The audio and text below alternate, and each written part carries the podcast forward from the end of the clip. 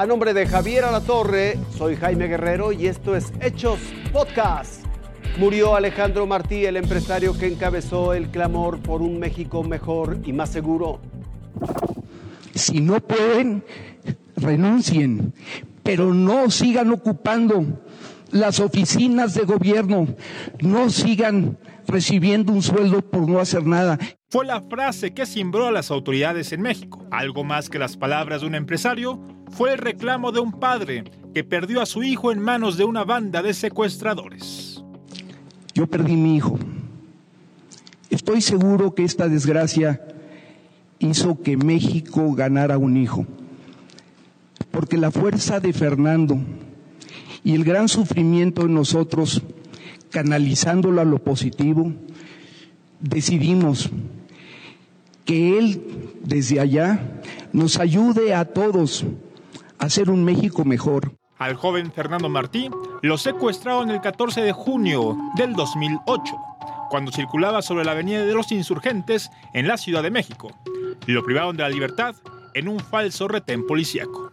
Era un grupo de crimen organizado conformado por delincuentes y policías judiciales, los Petricholet.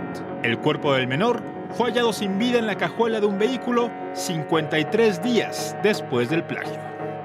El siguiente secuestro es el de Fernando Martí. Mi participación en ese secuestro consiste, de igual manera como todos los demás, de cuidar. Tras el secuestro y asesinato de su hijo, Alejandro Martí pasó de ser el empresario al activista que lanzó un SOS para acabar con la impunidad en México, la corrupción de los cuerpos policíacos y homologar los códigos penales. En mis noches de dolor, siempre pensé como seguramente muchos mexicanos pensaron, ¿quién habrá matado a mi hijo? ¿Habrá sido ese engendro maligno, hijo de la impunidad? ¿O todos nosotros, que con el paso de los años, nuestra irresponsabilidad y nuestra ceguera? El fallecimiento de Alejandro Martí dejó un clamor de justicia que no cesa. Es una víctima más de la impunidad. Su ciclo de vida concluyó sin una respuesta. De 16 integrantes de la banda de los Petricholet, solo dos han sido sentenciados. Noé Abraham Soto García y Abel Silva, a 384 años de prisión. Y los otros 14 siguen en un letargado proceso. Con información de Federico Anaya, Fuerza Informativa Azteca. Un hombre mata a 11 personas al lanzar una bomba incendiaria en un bar de Sonora, supuestamente en represalia porque lo sacaron luego de hostigar a varias mujeres. adentro! ¡Ahí estaban adentro! ¡Hay mucha gente adentro! ¡Hay mucha gente adentro! ¿Dónde el antro? ¡Quemó el antro, güey! ¡Quemó el antro! ¡Hay gente adentro! ¡La Hay gente saliendo de adentro todavía, ¿no?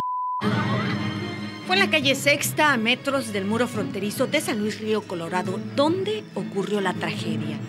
José Luis N. presuntamente arrojó una bomba molotov dentro del bar Beer House y dejó la muerte de 11 personas, entre ellos 7 hombres y 4 mujeres, así como 6 heridos, 3 de ellos de gravedad. Fue en venganza porque a José Luis N. lo sacaron del bar ebrio por molestar a mujeres. Este señor eh, estaba eh, molestando a unas damas, a unas mujeres que se encontraban en el lugar y por ello fue sacado del sitio. Y esto generó la ira de este individuo y generó esta acción en contra del negocio y por supuesto no importándole que adentro hubiera entre 50 y 80 personas. Eh, güey, hay gente saliendo de adentro todavía, ¿no? Las llamas se expandieron rápidamente y las 70 personas que estaban en el bar no pudieron salir rápidamente porque en una de las dos puertas de salida estaban apiladas cajas de cerveza.